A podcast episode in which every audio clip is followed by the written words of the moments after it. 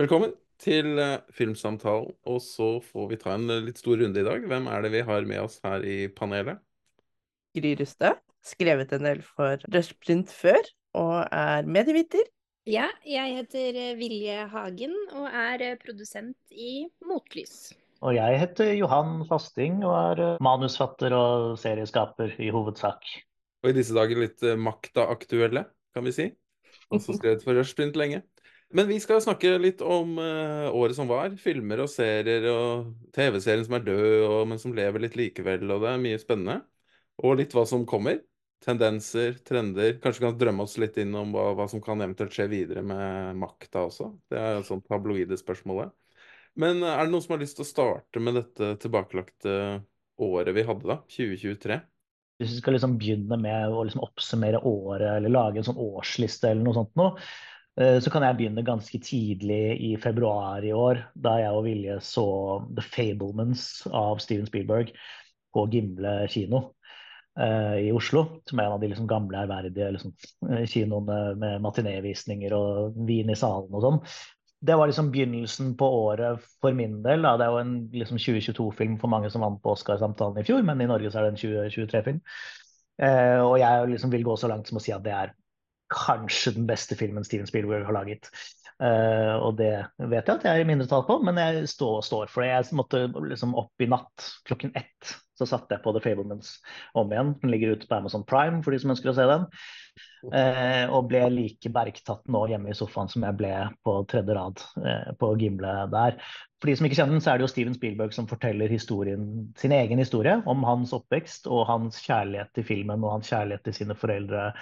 Og hvordan det er vondt og vanskelig og tøft. Og det er på en måte første gang Steven Spielberg bruker sine sinnssyke talenter til å fortelle en såpass liksom, personlig historie for hans del. da. Og resultatet syns jeg er ganske, ganske fascinerende. Men liksom det som henger over det hele, er jo liksom et spørsmål om ok, hva, hvorfor holder jeg på med dette, hvordan endte jeg opp her, eh, hvordan ble jeg dette mennesket jeg har blitt? Eh, spesielt da i lys av filmen. Og det er det ganske mange andre i liksom hans generasjon som også har gjort, og vært litt sånn introspektive og lurt på okay, hva er det jeg holder på med, hva er det vi driver med.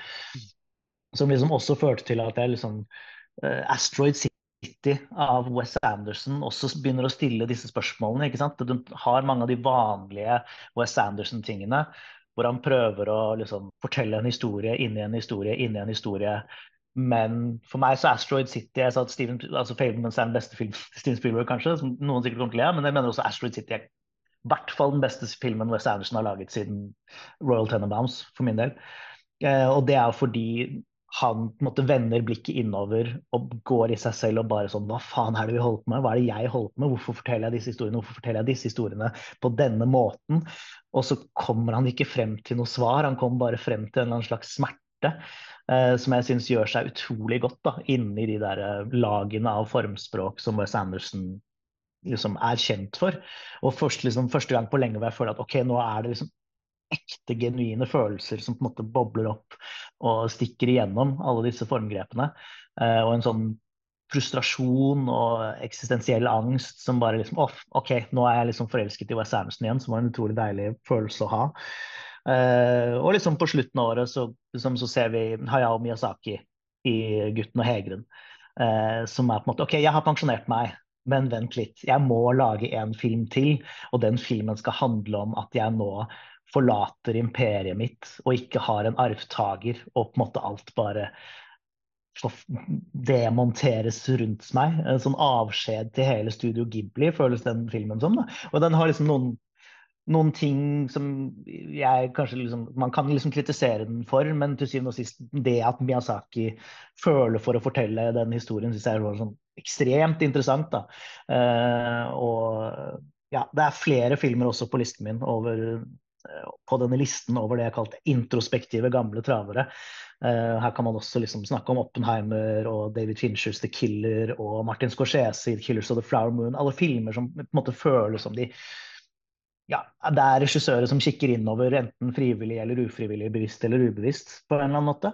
Uh, og til og med i Norge også så har vi jo Knut Erik Jensen laget 'Lengsel etter nåtid', som jeg syns var helt fantastisk. Eh, eller vi er jo litt programforplikta til å hente frem noen norske titler her også, så jeg ja, kan snakke vel og lenge om den også, men det er også noe med den derre OK, hva er det? Hvorfor forteller vi historier? Det er veldig mye av det i, i den filmen til Knut Erik Jensen også. Det, så det er liksom der, ja, det er mitt første, mitt første kapittel. er liksom disse, denne gamle gjengen med folk som lurer på hvorfor de forteller historier. Og så finner selvfølgelig Steven Spielberg et veldig sånn enkelt og greit svar på det, som er veldig fint fortalt og utrolig rørende og alle disse tingene. Og så er det noen som finner mer komplekse svar. Uh, og dette, dette, hjelper meg, uh, tror jeg, innbiller meg, i å prøve å finne ut hva er det jeg har lyst til å gjøre, hva er det jeg holder på med. Vi var jo også, ja, vi så, vi så også vi så The Fablesman og um, den siste filmen eh, til mm. Petter Vennerød den samme dagen, som føltes som helt sånn perfekt sånn kinodag. Og først se The Fablesman, og så se den siste filmen til Petter Vennerød som eh, Karianne Vennerød, kona hans, eh, fullførte foran, fordi han jo døde etter hvert. Men det er jo også Bare for å slenge meg litt på The Fablesman også, for der ble man jo den, Vi går jo inn på Gimle kino. Jeg blir alltid sånn, i utgangspunktet litt sånn rørt av å være på Gimle kino, fordi det er så dedikert publikum der, og sitte med rødvinen, og det er så fint sted å være og sånn. Men den åpner jo også med en liten hilsen fra Steven Spielberg hvor han takker oss for at vi går og ser filmen på kino. Så Johanne og jeg begynte jo å grine allerede der. I, I, liksom åpningshilsen fra Steven Spielberg. Ja, sant. Det hadde, det hadde, jeg glemt. Den var ikke der når jeg så den på Prime i går. Den, Nei, den var fin, den hilsen. Ja, den er veldig fin, den hilsen. Og så den siste filmen som også går tilbake til at hvorfor forteller vi de historiene vi gjør. Men det syns jeg jo var veldig vakkert med The Fablesman, som er en av mine store favoritter fra 2023, og som sikkert kommer til å ende opp som en stor favoritt sånn totalt sett også. At den Jeg opplevde jo at det var en kjærlighetserklæring til filmen, og at man stiller det spørsmålet med hvorfor drive med dette, og hva slags historier er det vi velger å fortelle. Men så var det også en sånn enorm kjærlighetserklæring til familien, da. Eh, og det at man er ingen uten de rundt seg, på en måte. Den der litt sånn der ensomme regissøren og karrieren man har hatt og sånn. Men jeg følte det var bare en sånn enorm kjærlighetserklæring til moren, til fantasien, til det å liksom finne på ting og leve i en sånn fantasiverden og alt det liksom vakre med livet. da. Så jeg syns jo at den, til det spørsmålet du har med liksom hva faen er det vi driver med, eh, og hvilke historier vi forteller, så var jo The Fablesmen en veldig sånn positiv eh, eh, innstilling til nettopp det spørsmålet, som ender også på en veldig sånn eh, Ja, eh, litt sånn ja-svar til livet på en eller annen måte. da, Og liksom kjærlighetserklæring til de menneskene rundt oss og til familien. og så syns The Fablesman var veldig vakkert. Og så satt jeg bare også tenkte på nå, Johan, at det er også litt skummelt at fordi Scorsese, Spielberg eh, eh, Miyazaki, alle disse gamle mennene som sitter og ser tilbake. Og så er du bare sånn 35 og er allerede der. Du er altfor ung til å være i den tilstanden du er i nå. Det er litt tidlig i karrieren å pensjonere seg eh, og gå ut med det i Morgenbladet. Men det er en annen podkast, kanskje. Jeg tenkte faktisk det samme. Er ikke, er ikke du litt ung? Jeg husker i fjor sommer at jeg identifiserte meg med sen Elvis i den Elvis-filmen på sommeren. Så det er nok noe med yngre menn òg, hvis vi kan fortsatt kalle oss litt yngre menn. At uh, man kan ha en dragning mot den derre uh, eldre gardes uh, nostalgi. Mm. Allerede fra ung alder, dessverre. Men jeg tenkte, det er litt interessant, for jeg har liksom den motsatte opplevelsen av filmåret mitt. Så er det liksom to eh, filmer som står igjen, og begge de er av to kvinnelige debutante regissører. Eh, nemlig After Sun av Charlotte Wells og Past Lives av Celine Song, eh, som jeg begge syns var helt fantastiske eh, personlige portretter av eh, deres erfaring. Eh, og som virkelig rørte meg filmatisk på alle mulige måter. Og, og det, liksom, det, er litt sånn interessant. Du kommer dragende her med liksom disse gamle mennene som har liksom gitt oss denne magien i alle, alle år. Så, mens mitt år er mer sånn Nei, nei, nei, to kvinner som aldri har lagd film før. Som klarer å lage to helt fantastiske uh, filmer, syns jeg. da, Både 'After Sun' og 'Past Lives' var helt, helt nydelige. og fikk det liksom Jeg fikk gåsehud da jeg så de, og Afterlife, eh, nei, Aftersun, så jeg faktisk på som babykino. Og gikk rundt og holdt på liksom eh, datteren min og ble utrolig revet med av dette eh, far-datter-forholdet, da, som den filmen så utrolig flott skildrer. Så, så jeg var mer sånn der Å, herregud, hva er det vi egentlig har gått glipp av? Eh, ved at det bare har vært disse mennene som har laget film i alle år. Eh, når det kommer liksom helt nye kvinner som lager så fantastiske filmer i sitt første forsøk! Hva har vi egentlig gått glipp av? Og, og alt vi, har, og alt vi liksom, har å glede eh, oss til av de videre filmene deres. Mm.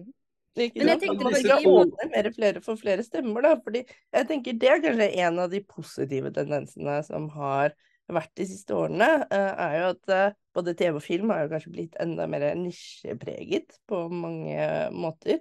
Eh, Men det har jo også åpnet for veldig mange flere nye historier og nye eh, måter å se verden på, nye perspektiver i historiefortellingen. Eh, Jeg vet både jeg og Jon Inge er veldig glad i Reservation Dogs. Eh, og det er jo sånn Det jeg likte så godt med Reservation Dogs, er jo at det spesielt den siste tredje sesongen er så eh, lokalisert i hvordan den amerikanske urbefolkningen forteller historier og har fortalt historier til- hverandre i alle år, da, som er helt annerledes, eller ganske annerledes fra liksom, den vestlige måten å fortelle historier på, som jeg også syns er veldig veldig spennende og veldig fint. da. Eh, at man også får en slags demokratisering. Eh, jeg var også mm, sensor. Oi, ops. Det var Men- Kan jeg bare skyte inn eh, en, en kommentar jeg kom på her nå, Gry? Fordi jeg, jeg tror det er noen flere likhetstrekk mellom det Johan sa og det du sier nå, enn eh, man kanskje sånn overfladisk kan tenke seg sånn yngre kvinner og eldre menn. Fordi det er jo eh, tilbakeblikk. Eh, Aftersun Past Lives, det handler om nostalgi. Den er kortere Mm. i tid. Men det handler om oppvekst og ungdom og kjærlighet og foreldre-barn-forhold. Det er eh, en datter som lengter etter sin far, kontra en sønn som lengter etter sin mor hos Spielberg. Så, så selv om filmene er helt ulike, og det er ulike generasjoner, så tenker jeg også at eh, så når jeg hører hvordan dere presenterte det også, så er det jo den klangbunnen den finner hos dere, i følelsene dere har, og hvilke Mm. spørsmål dere stiller i deres egne liv, da. Altså hvis man skal være litt sånn psykologiserende. Det handler om hva er det Undrer man om uh, hva skal jeg gjøre som filmskaper og forteller, eller hvordan skal jeg være som uh, partner eller mor, eller altså Det er jo det er sånn jeg også bruker film og serier. uh, Mm. Det er jeg blitt mer og mer klar over. Det er som sånn slags ja, Man trenger ikke å kalle det terapi, men altså en samtalepartner eller noen som er med og, og stiller spørsmålene og er med å svare, forsøker å svare på dem for oss, da. Altså Det er Mm. derfor vi går på kino, derfor vi ser på serier. Fordi hva ville jeg gjort hvis det var sånn, eller hvordan er eh, opplevelsen av dette store samfunnsproblemet, eller denne lille Mm. tingen rundt eh, lokalsamfunnets uh, måking i oppkjørselen, liksom. Det er, uh, Mm. ja, det, det, det, det er en stor eh, eh, så, så selv om de er ulike, så tenkte jeg skulle i hvert fall eh, For jeg, jeg skjønner, jeg, og jeg er helt enig, jeg kjenner alltid disse Det var sju damer som lagde filmer i Hollywood mellom 1930 og 1975 eller noe sånt, og de lagde 17 filmer og Ja, helt forferdelig, ikke sant? Det burde ha vært tidligere og alt sånt. Men jeg tenker det er eh, Eh, jeg synes, det, er, fortsatt lov, da, tenker jeg. på en måte, For eh, jeg syns det er greit at Scorsese gjør sånt, eller Coppola kommer med en ny film nå, eller at det er eh, og, eh, Men de skal ikke slippe unna den kritikken om at de har vært liksom hegemoniske og alt sånt. Eh, men eh, ja. Så det var bare en liten jeg- Jeg må, jeg jeg må si at jeg likte både Fablemans og Killers of the Flower Moon veldig godt, altså, så det er absolutt ikke det.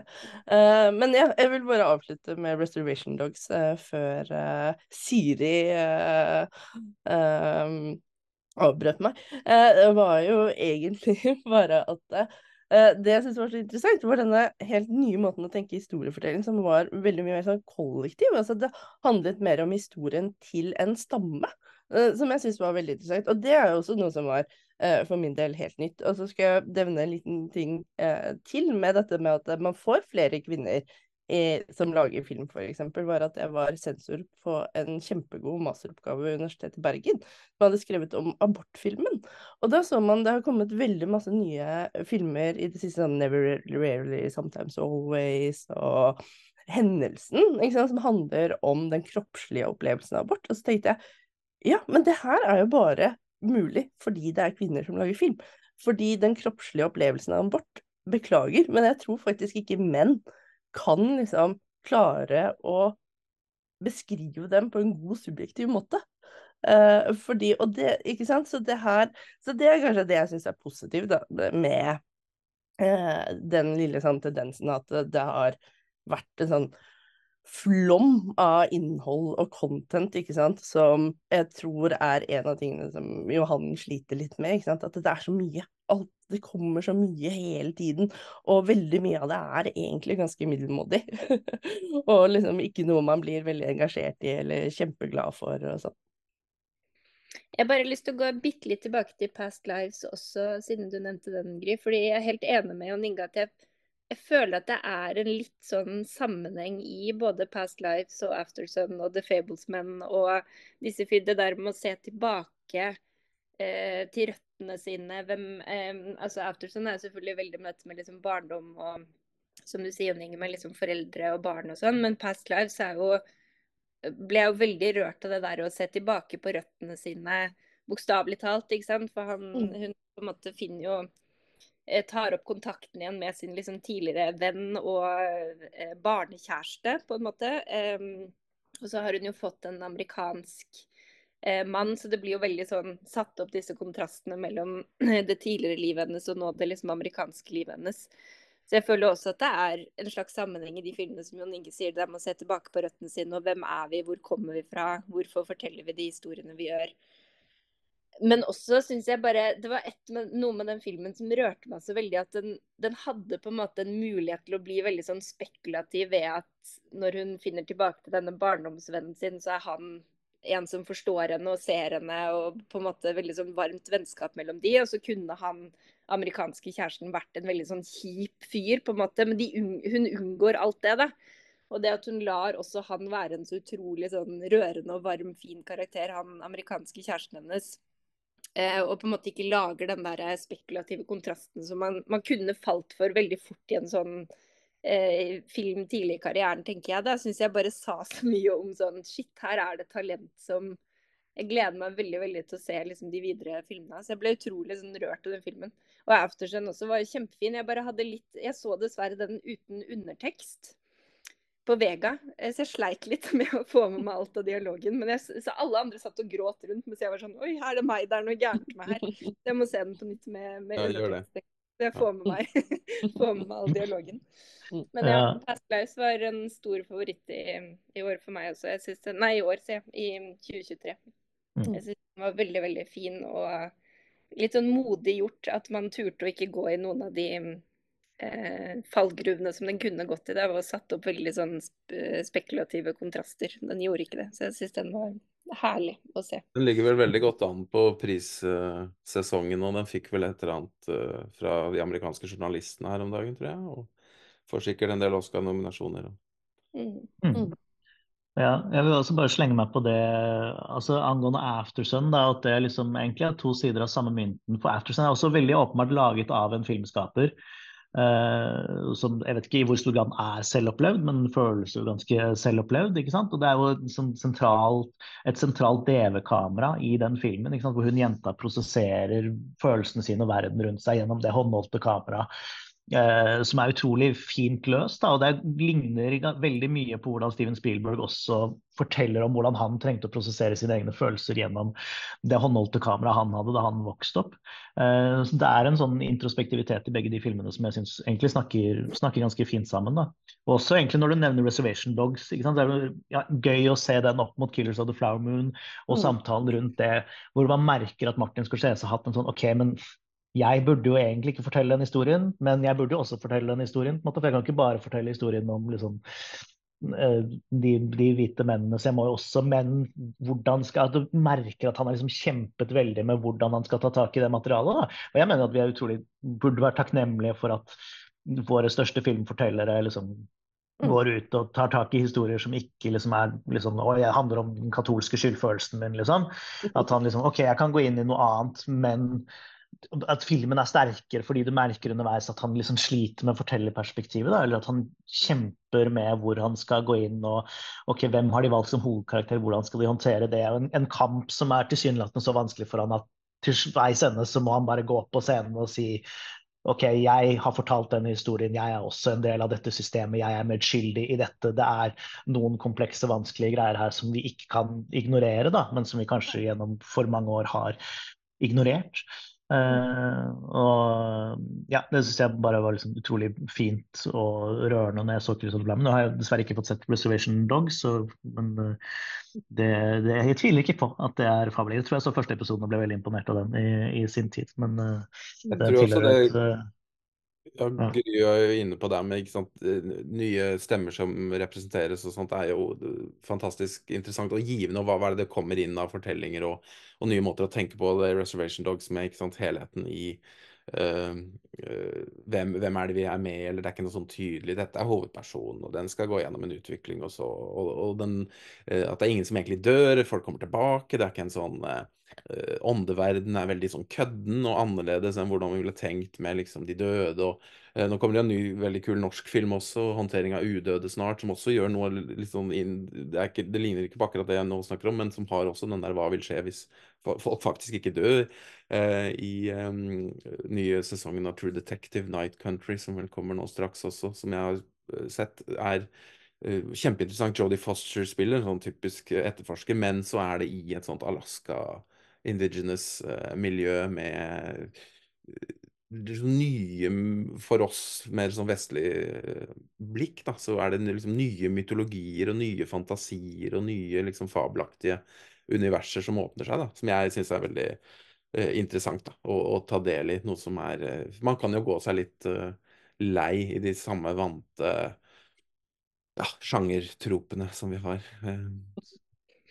Og det er, det er, kanskje det som er det hvis vi igjen skal gå til den derre seriefatiguen, da, at man er så Det er det samme, og det er, det, det er de samme tingene, det er de samme spørsmålene besvart på den samme måten, med den samme stilen og med de samme folka, og Det er liksom det er følelsen man har. Jeg, jeg hadde egentlig et nyttårsforsett jeg i år om å se mye mindre, men jeg har ikke helt klart det. Men jeg angrer på at jeg ikke har klart det, fordi det er jo Føler jeg at jeg kaster bort så mye tid av livet, rett og slett. Og... Du burde kjøpe en Nintendo Switch eller noe, begynne å spille TV-spill. Det er det ja, jeg gjør. Jeg liker bedre å spille mer fotball og sånn, ja da. Men ja, altså, jeg liker bedre de andre tingene. Eller lese en bok. Sånne ting som uh, kanskje mm. Mm. Fordi jeg, jeg, gikk jo Når vi forberedte den podkasten, så var jeg liksom Men jeg har egentlig ikke sett så mye som jeg pleier å gjøre. Vanligvis så ser jeg mye mer film og mye mer TV-serier, men så fant jeg ut hvorfor. Uh, og det, jeg kan ikke bare skylde på denne babyen, men uh, også at jeg klokka inn 200 timer på å spille Selda Tears of the Kingdom. Uh, og tilbrakte usannsynlig mye tid på å lage mat i et TV-spill. Det er vel kanskje det jeg brukte aller, aller mest tid på. Var å sanke mat og lage mat i et TV-spill. og jeg fikk utrolig mye glede av det.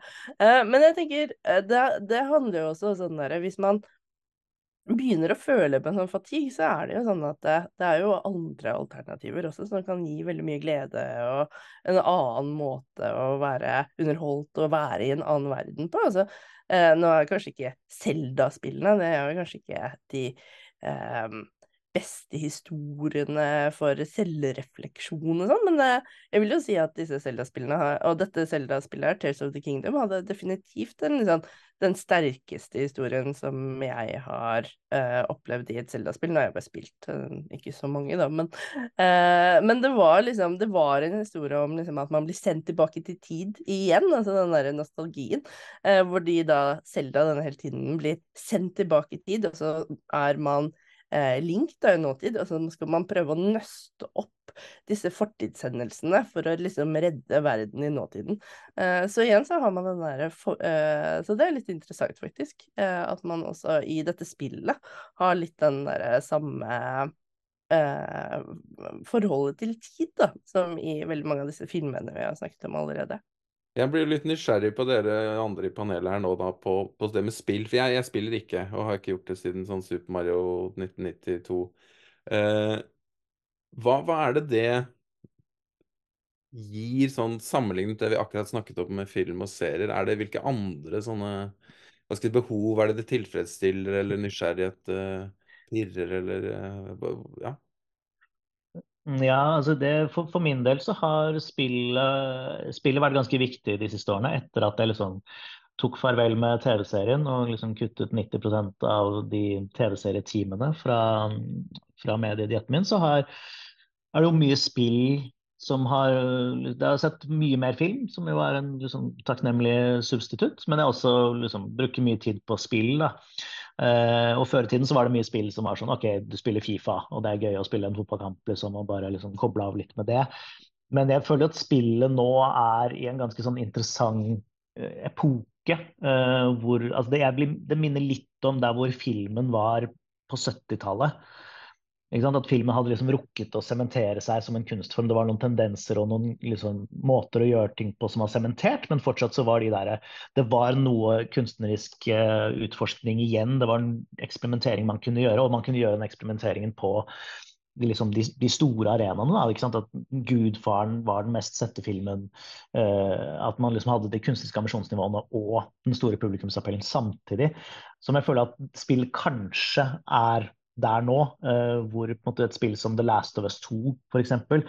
har ganske høye ambisjonsnivåer i forhold til hvilken narrativ den forteller, og hvor mye den er villig til å utfordre publikum, uh, og hvor dypt den har lyst til å gå inn i liksom vanskelige ting, da, hvor de veldig mye lettere kunne laget en liksom lettere, mer fordøyelig historie, men de har mulighet, de har den kreative friheten til å liksom gå litt lenger, men samtidig ha et enormt gigantisk publikum. Da. Ehm, så det skjer mye interessant der. Eh, og for meg så er liksom makta egentlig veldig inspirert av en spillserie som heter Dark Souls. Og eh, mest kjent egentlig via Elden Ring, som kom eh, for to år siden. Som var et av de mestselgende spillene i forfjor, eller i fjor, jeg husker ikke helt. Eller i forfjor, blir det i hvert fall. som har en på en måte Ja, det er noe med den derre å, å kombinere historiefortelling med uh, mestringsfølelse, som TV-serien veldig sjelden får til. Uh, det er ikke noe mestringsfølelse å se Stranger Things.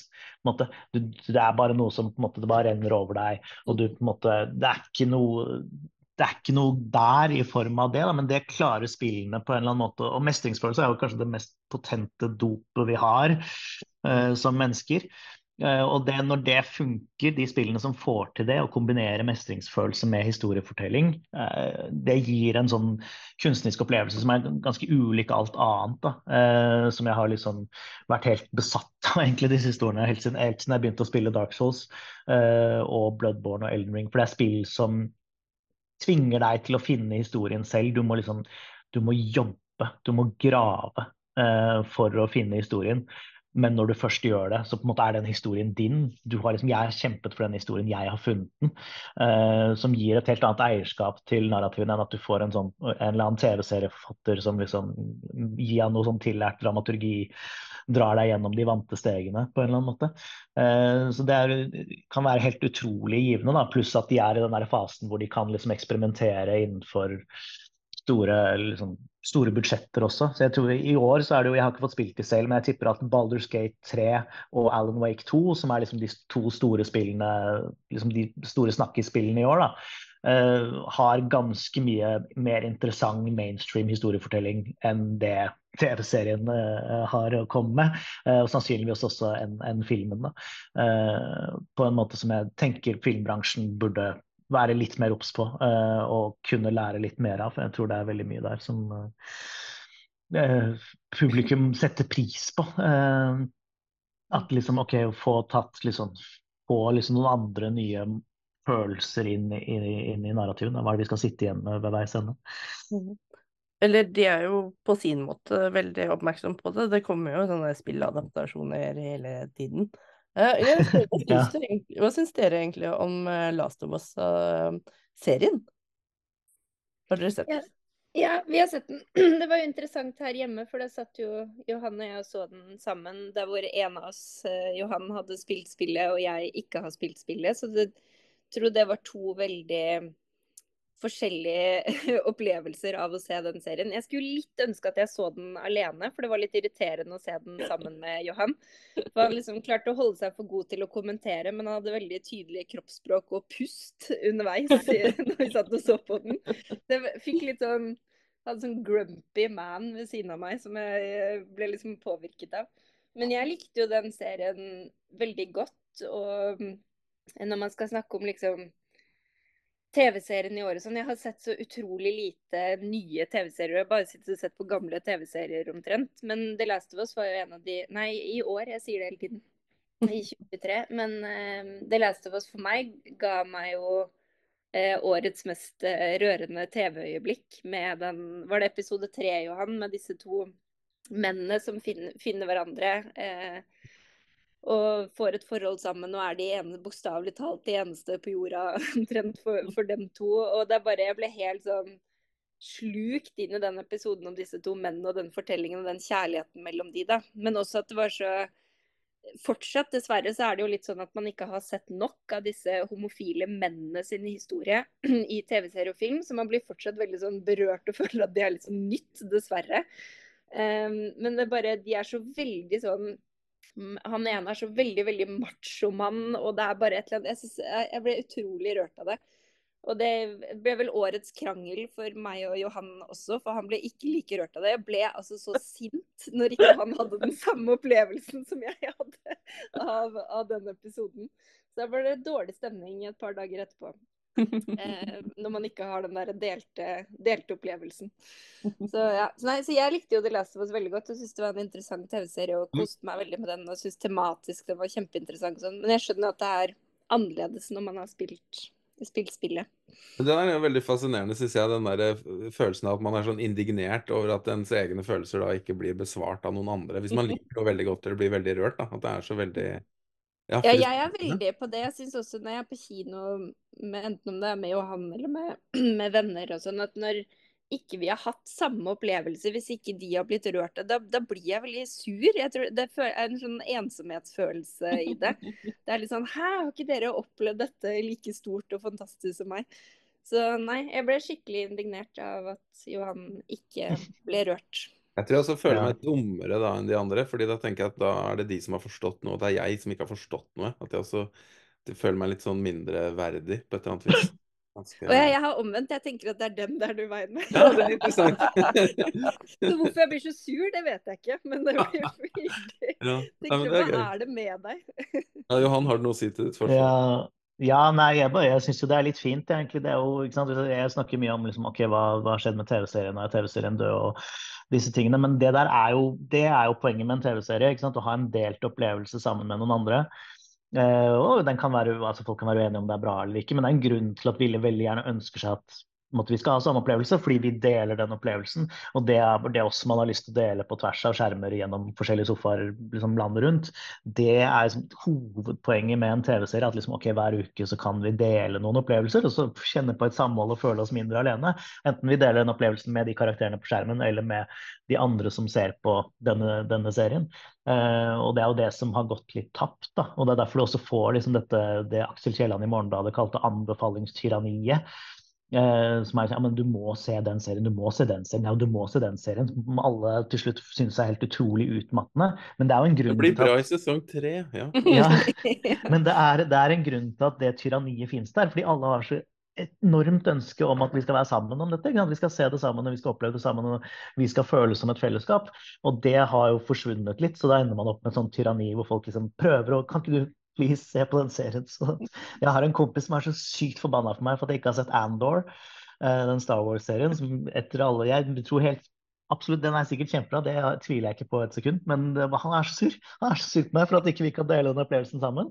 Og det, det, skjønner, jeg, det skjønner, jeg, litt. Så det er liksom noe av det som er liksom, ja, gått tapt. Som er liksom, ikke sant, Når jeg ser dere begge to snakke om Reservation Dogs, som nå er ferdig, ikke sant. Mm. At det er liksom Ok, jeg kunne sikkert sett det og vært litt sånn fascinert at dette er interessant fortalt fra et nytt perspektiv, godt håndverk, masse sånne ting. Men det er ferdig. Hvis jeg hadde visst at liksom, det kommer en ny sesong i mai, og så kan jeg liksom, jeg kan se meg opp nå, og så kan jeg hoppe og se det sammen med Gry, Gry og Jon Inge da, og så ser vi en episode hver uke da. Men det skjer jo ikke, det er ferdig. Det gikk liksom to helger i år, og så én, og så er det bare sånn ah, Hvorfor kan vi ikke se ting sammen? Uh, og da, ja, da må man bare si takk og farvel til CV-serien. Da ser man siste episode av Succession. Og så var det for meg sånn OK, nå no, That's it. Uh, kan du lage mer makta, da, for eksempel, så de som har det makta, vil kunne få uh... Ja, det kunne i teorien gått, men uh, da, da, vi prøvde å lage mer heimebane, så fikk vi beskjed av NRK om at uh, nå skal vi bare lage to sesonger av ting, så dere får ikke lage en tredje sesong av heimebane. Uh, og da er det klart at når vi byr oss ut på en ny ny serie da, så gidder man jo ikke planlegge den for å vare i mange sesonger, når vi vet at de bare skal kutte, kutte av etter to. Mm. Uh, da designer man jo disse korte seriene som er det som er i vinden nå, da. Og så er det jo jo, men også litt... Viser det, seg, viser det seg umiddelbart etterpå at NRK gikk ut og lagde tredje sesong av både Rådebank, Exit og Lykkeland, så det var jo ikke en fasit. Uh, men det var liksom en tendens i tiden som uh, fantes da, da makta ble, ble utviklet. Men, men, også litt det eh, um, Ref det andre vi snakker om nå, med det å ha noe på hjertet og det man vil fortelle, og hva, hvorfor lager vi dette her? At man, man på en måte har en historie man vil fortelle, og selvfølgelig så kunne man plottmessig ha laget uendelige sesonger med makta, på en måte, fordi det er nok å ta av, for å si det sånn. Eh, vi kunne jo fortsatt ut, ut, til i dag, og sikkert i tiden fremover også, som politisk sett. Men, men det er jo noe med sånn Hva var det man ville fortelle med makta? Det før, Nå har jo ikke Jon Inge har jo sett, uh, sett resten av serien, men uh, det har jo ikke publikum ennå. Så vi trenger jo ikke å snakke for mye om liksom, de neste episodene av Makta. Men poenget er jo det der med at man har fortalt det man ville fortelle, uh, og har på en måte kommet frem til et slags sånn et punktum, da, som vi, jeg føler vi har gjort i episode tolv. Så jeg tenker at ja, man kunne fortalt mange historier, men det vi ville fortelle med makta, det vi ville si med makta, det er sagt i siste scene i episode tolv. Ja. Mm.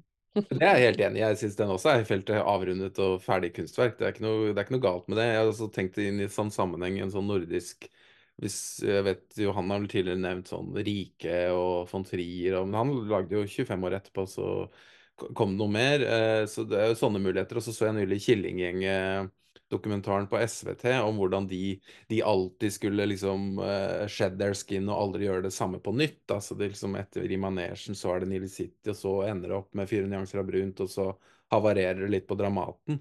Men det er sånn um, det, er, det, er, to ytterpunkter. da. Du skal aldri gjenta deg, du skal aldri gjøre det samme. Og så vil du helst lage 20 sesonger av noe, kanskje. Ikke sant? Eh, og, og, mellom de to ytterpunktene så fins vel virkeligheten, da.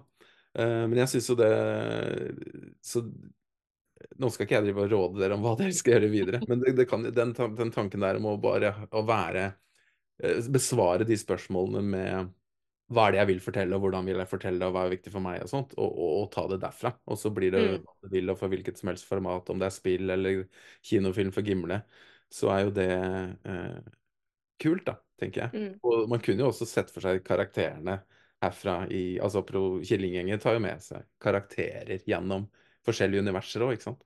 Så mm. jeg vet ikke om dere har noe forhold til sånn gammel svensk TV eller ja, dansk TV og sånt også? Eller? Nei, kanskje ikke så mye, men jeg tenker det er interessant det du sier også, Jon Inge, der i forhold til TV-seriene fra 2023. For du har jo både avslutningen på The Crown og avslutningen på Sex Education, eh, som det sitter litt sånn langt inne for meg egentlig å si at jeg er fan av The Crown. For det var litt sånn rart å sitte og se The Crown mens vi lagde Makta. Som, for The Crown er på en måte det motsatte av alt vi prøver å gjøre i Makta. Men jeg satt nå allikevel og var liksom fengslet og har sett flere av sesongene på nytt og sånn. Og så kommer den siste sesongen nå, og så følte jeg at nettopp det der med hva, hva er det man ville fortelle, hva var den store fortellingen her? Jeg følte at den gikk litt sånn tapt i den siste sesongen. da, At den egentlig ble liksom avsluttet i forrige sesong. Så jeg satt og så på liksom den siste sesongen av The Crown nå og var litt sånn Men hva hva er det dere ville si med dette, eller hva er det du ville si med dette? Hva, hva, er på en måte den store prosjektet, hva er den store fortellingen? Mm. Og dessverre syns jeg også litt det med Sex Education. Jeg husker ikke om vi snakket om det for to år siden, men du var vel også veldig fan av den, Gry? Um, Um, det var ikke du som fan av Sex Education? Nei, Nei, kanskje jeg blanda. Ja. Nei, men sånn, den siste sesongen av Sex Mhm. Education også, syns jeg For det er en serieskaper og en forfatter, Laurie Nunn, som jeg har veldig respekt for. Og jeg elsket de første sesongene av Sex Education. Syns det var en helt sånn Jeg vet at den fikk liksom kritikk for å være woke og politisk korrekt og sånn, men jeg syns den var Jeg ble helt sånn bergtatt av den serien, da. Det var sånn, endelig en sånn ungdomsserien som føltes som var liksom tilbake til det vi vokste opp med. Med en del av de ungdomsseriene hvor du følger karakterene over mange år, og man liksom vokser sammen, sammen med dem, selv om jeg nå er over 30. Eh, men så syns jeg også den siste sesongen ble litt sånn at jeg mista litt den derre Hva er det man egentlig vil fortelle? At det føles ut som det ble bare liksom fyll på fyll. Da. Så jeg er veldig egentlig litt sånn nysgjerrig på sånn, var det Lauren den som ville lage den siste sesongen, eller var det Netflix som bestilte den? For det føltes ikke så fra hjertet, da, som, som kanskje de andre sesongene. Eller kanskje det var det, og så bare falt det ikke helt i smak hos meg. Det vet man jo aldri. Men ja, jeg syns det er interessant med den TV-serien. For jeg husker når vi snakket for to år siden, hadde den podkasten her for to år siden, så sa jo han liksom TV-serien er død, og da syns jeg at han var veldig sånn negativ og tenkte sånn nei, nå det, det, det kommer nye stemmer, man vet aldri, liksom. Men så har de nye stemmene heller dukket opp i film, da. Og så har det ikke kommet så mange, syns jeg, av de nye TV-seriene som har liksom truffet meg og berørt meg skikkelig. Så jeg tror ikke TV-serien er død, men jeg tror vi må liksom tenke annerledes på hvordan vi former en TV-serie, hvordan vi kommuniserer det ut til publikum, hvordan det blir laget. Så strømmeserien kan godt liksom dø, og så håper jeg at det kommer tilbake igjen med like mye kvalitet og hjerte som, som det har vært tidligere, da. Jeg tror det er riktig på en måte det argumentet som er selvfølgelig en sånn hyperbol med å si at TV-serien er død, men det, sånn jeg forstår Johan, da, så er det jo den derre delvis måten det fortelles på, men også den litt sånn enkle den dagen klokka da og da cirka, eller i hvert fall det slippes, og så, så ser vi den, og så snakker vi om den etterpå, eller tekster med noen venner eller på jobben etterpå, så, så snakker vi om, og i fjor så opplevde jeg det kanskje med, og for egen del, en sånn blandingsmåte å se det på, da, både Succession og Makta er vel de to eneste seriene eh, som hadde den tankegangen. Og, og Succession opplevde jeg egentlig på begge måter, fordi man får tilgang til ja, fem episoder først, eller noe sånt, så da binga jeg de på en måte. Men allikevel så hadde jeg like glede av å se dem på nytt. Altså den uka de kom, uh, de fem siste, så, så fikk jeg den derre vente, se de tre ganger på nytt i den uka som var, for å virkelig kjenne på det. Og det samme med makta. Begynte å tekste med noen kompiser som var liksom Hva i helvete er det her, liksom? Det er jo helt revy, liksom. Det er jo hva De kan jo ikke spille. Og så kommer det an Jo, men de har prøvd å gjøre sånn og sånn med han andre i tråden, og så Å ja, shit, ja, OK, greit. Og så, og så, så, så får man en slags felles TV-opplevelse etter hvert, da. Og eh, eh, ja, den diskusjonen rundt, da, synes, det jo, har drevet meg siden jeg var en liten gutt, tenker jeg også. med uh, Grunnen til at vi nå sitter her og snakker om sånne ting i dag. At det, er jo fascinerende å, uh, å bryne, bryne, disse tankene på hverandre. At man ikke, hvorfor, ja, hvorfor ble jeg så indignert, og hvorfor, ble hvorfor følte jeg det som en fornærmelse at han ikke skjønte det, eller at hun mente det og det. Men eh, fordi du har jo også nevnt vel Johan noen ganger den Succession ikke sant, som en sånn siste Nå er, det, nå er den siste TV-serien over, og HBO-æraen er vel helt over, og alt sånne ting. Er det, det er, Du har jo godt selskap, da, vil jeg si, hvis dere har er, som eneste serie. Det er ikke så Eh, ja. Det er sånn must sånn, Fra i fjor så ville jeg sagt var sånn pensum. Tja, Succession, Makta, kanskje Reservation Dogs, men jeg tror jeg ville satt strek der. Jeg likte Mm. fuckings Fladseth også veldig godt. Jeg syns det var en veldig god norsk serie. Morsom. Ja, den uh, fuckings Fladseth står på min liste også. Eh, så jeg er jo i helt enig i den oppsummeringen. Altså, har, det er jo noen år siden jeg sluttet å se på TV-serier, men dette er det første året hvor jeg på en måte føler at jeg ikke har gått glipp av noe. At det er sånn, de, til å begynne med så var det litt sånn slitsomt å være utenfor en del samtaler, men nå i år har ikke det vært noe vanskelig i det hele tatt. Og jeg? Men det er jo siden jeg så Succession, da fulgte jeg med på en måte lidenskapelig, fordi jeg mente det var helt åpenbart det beste og den siste. Um, men uh, utover det så liksom, ok, jeg så på The Last of Us av liksom uh, nysgjerrighet. Og liksom, det er jo noen som mener at det er årets beste serie, og hvis det er årets beste serie, så er det helt fair for meg. Da, jeg, da, jeg ikke, da føler jeg ikke at jeg har gått glipp av veldig mye. Eh, Jeg kunne snakket mer om hvorfor Last of Us er et sånn dødfødt prosjekt, eh, i og med at spillet allerede er en TV-serie, og bare nå tar de bort de interaktive elementene og gjør det sånn døllere.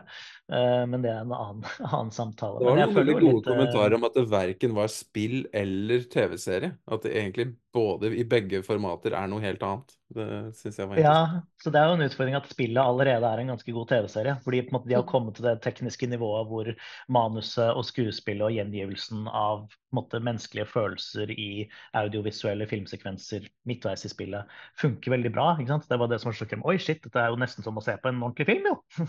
og så, ja, men Da er det jo liksom poengløst å flytte det over. Da vil jeg altså komme med å si at hvis du da sitter og spiller det og tenker at dette er noe som er audiovisuelt, liksom visuelt interessant, så ja, greit, da kan dere få ha det for dere sjøl. Fordi det er det, det ser jo helt jævlig dårlig ut for, for mine øyne. Altså det, Ja, ja, det ligner mer enn Super Mario og Sonic, men Mm. det er ikke lifelike. Det ligner ikke på Aftersun eller ja. Nei, nei, det er jo fortsatt en annen verden, men det var jo det som altså det Neil Druckmann har gjort karriere på som spillutvikler, da, er jo å liksom kopiere Hollywood-filmen og ta liksom de mest liksom erketypiske tingene fra Hollywood-sjangerfilmen. Han slo jo gjennom med Uncharted-spillene, ikke sant, som er jo en blåkopi av Indiana Jones. Ok, hva hvis du bare tar Indiana Jones og lager en sånn gøyal Indiana Jones-historie, og så liksom innimellom hver scene så får du lov å spille en sånn actionsekvens hvor du løper rundt og liksom skyter noen dudes og greier, finner en skatt. Og så kommer det en ny scene hvor liksom en skuespiller leverer noen replikker og en morsom joke og er litt forelsket i en dame, og så, og så fortsetter vi. Og så måtte lagde han sånn klassisk um, amerikansk adventure-greie ut av det, hvor man fikk lov å spille actionsekvensene selv istedenfor å se Harrison Ford gjøre dem. Eh, og så har han tatt det videre med Last of Us, som er Last of Us er bare en ekstremt sånn standard zombie-fortelling, liksom. Men den er liksom ganske godt manushåndverksmessig utført, da, hvis du liksom spiller hele spillet igjennom. Uh, men så har jo liksom TV-serien har jo da tydeligvis hatt behov for å liksom, liksom dra den narrativen og eksperimentere enda mer med narrativen, siden den er så utrolig konvensjonell, den som ligger i spillet, ved å legge inn sånne episoder som den Vilje, Vilje nevnte tidligere. Mm. Uh, Men det var egentlig ikke dette vi skulle snakke om. Vi skulle snakke om at, ja, at jeg, føler, jeg føler ikke at jeg har egentlig gått glipp av noe i år. da, at uh, er, det, er det bare fordi jeg ikke har fulgt med, eller er det, er det en sannhet at på en måte, det er mindre interessant som skjer? Eh, jeg så, Vi kan jo sikkert snakke om The Bear eh, også. det var vel Den den fikk jeg også sett. Det var liksom det følte, ok, her er det noen som snakker om den. Ja, Eh, FX fortsetter å lage noen interessante serier. ja, så jeg føler jo HBO har vært flinke til å ta vare på liksom, modellen og ta vare på kunstformen. De satser på de satser fortsatt på liksom, kunstnerne bak. De satser på liksom, de store talentene, de store serieskapertalentene, og gir dem tid og plass og kreativ frihet til å lage kvalitet. Og så slipper de kvaliteten uke, uke etter uke. Har liksom fortsatt vært en modell de driver med, men de er jo kjøpt opp av nye eiere og bytter navn. og Jeg er jo engstelig for at den, den tiden også går mot slutten, at vi liksom taper terreng mot uh, mot realityen og de langt, langt billigere tingene som klarer å trekke like mange publikummere uten å bruke millioner av kroner på å bli Og laget. Netflix gjør vel folk så at eh, kvalitetsnivået for mainstream er bare Det synker sakte, men sikkert, og så er folk fornøyd, fordi de tenker det er vel dette som er kvalitet. Og så ser The Crown ut litt uh, ålreit, men det er egentlig bare Hallmark, Does uh, Royalty Altså det er, det er ingenting, da. Det er helt paddeflatt. Og det siste jeg så der, det er eh, noe av det verste jeg har sett i fjor. Det er helt grusomt. Mm. Eh, men ja. Men, ja, men jeg synes jo det er jo også litt det, og det som har vært fint med dette året her, synes jeg, at jeg føler jo at jeg ikke er alene om å mene disse tingene lenger. Når du sier at folk blir vant til lavere kvalitet, jeg føler jo at folk begynner å bli litt lei. At folk er liksom drittlei av å få servert ting som ikke holder noen kunstneriske ambisjonsnivåer eller har noen kvalitetsambisjoner overhodet. At det liksom plutselig så er det liksom OK, jeg kan kjøpe en billett til Oppenheimer premierehelgen, og jeg må gå og se den klokken ti på morgenen en lørdag i en fullsatt sal. liksom, En tre timer lang halvveis svart-hvitt-film om tilblivelsen av atombomben, fortalt gjennom tre forskjellige liksom, tidsperspektiver, ganske innfløkt og sånn. Ja, det ene er en høring, og det andre Og så på en måte Hele publikum bare flokker til kinosalen igjen da, for å se en sånn film som tilsynelatende ikke har de der Avengers Endgame-greiene ved seg. Og Marvel-filmene generelt, da, når vi er inne på de, liksom bare flopper. Liksom, DC-filmene og Marvel-filmene. Dette er jo første året hvor liksom, Jeg husker ikke tallet på det, men brorparten av superheltfilmene har ikke tjent nok penger. Uh, som jo er jo publikum sin fortjeneste, på en måte. At nå sier de fra. Vet du hva, dette holder ikke. Ok, strømmebobla sprekker. Er jo også publikum som på et eller annet sier at dere, dere kommer ikke med nok bra ting til at vi gidder å betale for 17 forskjellige strømplattformer, liksom. Det går ikke. Og det er jo for meg utrolig oppløftende. da. Den går glipp av lista, da. Hvis du skulle tatt den på film, så er den veldig, veldig mye lenger. Det er jo sikkert mm. 40 filmer fra i fjor som man skulle ha sett. Og nå på, på, kino nå bare kommende måned er det jo fantastisk. Eh, det du har Poor Things, og du har Fritt fall, og det er Dream Scenario, Kristoffer Borgerlis film som kommer, Zone of Interest. Det er uh, kjempegode filmer som er mm. milevis over alle TV-seriene, bortsett fra Succession, da, hvis jeg skal opprettholde mm. litt sånn Hvem er det som leverer noe på høyeste nivå? Så, så, der tenker jeg det er liksom filmens uh, return of the Og litt fordi Hollywood har ligget brakk uh, gjennom året og det kommet litt mer sånne lavmælte Jeg har sett mye sånne fine komedier, dramakomedier, crazy komedier. Jeg likte veldig godt den Joyride, som var sånn der uh, Asian Americans på tur. Helt nydelig. Har, har dere sett den? Den er på strøm. Den må dere se. Det er sånn fjollete kroppshisse, bæsj og promp-humor, men med liksom et, et annen gjeng, da. Det er litt sånn som uh, um, uh, Hva heter disse? Girls Trip og Bridesmaids og Men her er det med Ja, man liker den mm. slags. Eller nå har du Alexander Payne har lagd veldig bra Holdovers, som er en sånn Hal Ashby-aktig 70-tallsfilm. Uh, den derre Are You There God? It's Margaret uh, syns jeg var veldig fin. Eh, så det, jeg har litt sånn håp om en litt mer den der lavmælte eh, andre sjangre igjen. da, Den romantiske komedien eller komedien eller drama som, som de stjal noen år, da, strømmetjenestene. De, de stakk av med kanskje talentene for å lage de der eh, Transparent, eller hva er det Amazon prøvde å slå seg opp med ikke sant, for uh, en del år siden. Men nå babler jeg. Uh, uh, den, ja. Jeg syns det er veldig interessant det du sier om den der kollektive um, uh, opplevelsen, og dette med Og samtidig litt senere nevner det med reality, for jeg er jo en av de som bare har gitt opp uh, for å ha noe å snakke om med, med familie og i familieselskaper og sånn. Jeg har gitt opp og begynte å se Forræder og Maskorama og Stjernekamp og hele greia, og sitter og Det er det jeg sitter og tekster med venner og familie om, er jo nettopp disse reality-seriene. Altså, jeg må faktisk si at uh, årets TV-øyeblikk for min del var faktisk Forræder sesong tre-finalen. Uh, det var kjempegøy. Vi satt og skrek i stua. Det var kjempegøy. men um, så, så, så, ja, nei, reality er jo ikke altså, kunstnerisk høyverdig, eller sier kanskje noe mer om oss selv som mennesker eh, på en sånn dypere plan. Eh, men eh, jeg tror for det å samle folk om en felles opplevelse, eh, så tror jeg altså, TV-programmer som Maskorama og Forræder og sånn fungerer, og ikke minst 'Mesternes mester', ja. som er i gang nå. Den ser jeg sammen nå med min elleve år gamle datter. Det er ja. helt perfekt. Det er helt nydelig fungerer kjempebra. Uh, altså den uh, liksom skaper broer over generasjoner og Det er sånn uh, 'Mesternes mester' kan jeg snakke med onkel på 75, og det er helt topp. og det er akkurat det dere snakker om der, tenker jeg jo er blir bare enda viktigere liksom fremover. ikke sant? Det der å samle folk og ha noe felles å snakke om og liksom en felles grobunn. da at den, ehm, ikke bare i Norge, men i resten av verden også, mm. at verden vi lever i som blir liksom mer og mer fragmentert, mer og mer polariserende. Mm. Fake news, ikke sant. Hva, hva skal vi samles om, da?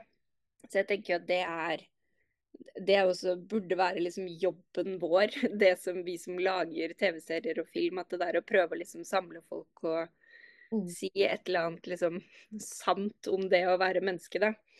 Så ja, om det er liksom 'Mesternes mester' og reality-serien eller liksom TV-serien eller filmer. Men jeg tenker det er bare så utrolig viktig, da. Og da tenker jeg sånn i Norge at NRK har jo et vanvittig stort ansvar der, da, som statskanalen. Nettopp å lage liksom serier som kan samle folket, og som åpner opp for samtaler og debatt. Og ikke at det må være liksom Da skal det bare være liksom koselig og fint og hyggelig. Det er ikke det jeg mener.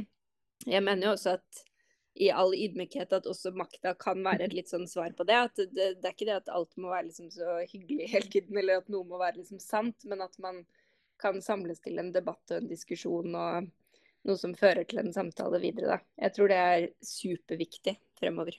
Mm. Dere Eh. samler jo hundretusener av folk er det vel som ser på dette hver uke nå, og nå er det en ny sesong på gang. og ja, Det har blitt avslørt ting i anmeldelser som har kommet allerede, så det er vel ikke noe galt å si at f.eks. nå kommer det snart en episode om eh, Kåre Willoch og Gro og de gamle kampene fra 80-tallet. Som er jo Det er jo, det er jo hakket unna rerun av Norge-Brasil, på en måte. Så det, det kommer folk til å diskutere. Alle kommer til å se på det, alle kommer til å ha en mening. Så det er vel snakk om ja, om en uke eller to eller noe sånt. Så, så skjer vel det. Eh, og det tror jeg der, der har jo dere lykkes veldig godt med å, å, å treffe en eller annen eh, Eller skape en eller annen ny tidsånd, da, for den var jo ikke der før, det, før dette kom. Det var en sånn eh, eh, Jeg vet ikke hva norske serier var eh, før, før makta. Føler at det er en sånn ny epoke. At det er litt tilbake til sånn tidlig Igjen til sånn tidlig 90-tallet NRK begynte å lage sånn U og Lille Lørdag og de tingene der, da. Hvis man skal ta litt store ord i, i munnen. Så, jeg, så derfor også jeg, jeg er litt interessert i hva, hva som kunne vært noe videre da, for dere som har laget uh, makta. Altså Én ting er å kanskje slippe det som konsept eller gjøre noe annet, men hva, hva, hva er det som gjør dere nysgjerrige nå, eller hva er det dere faktisk driver med? Eller er det noen hemmelige ting som dere nå ikke snakker om, men som dere faktisk egentlig tenker på hele tiden mens vi prater? Hva er det uh, Går det an å si noe om hva, hva veien videre vil bli?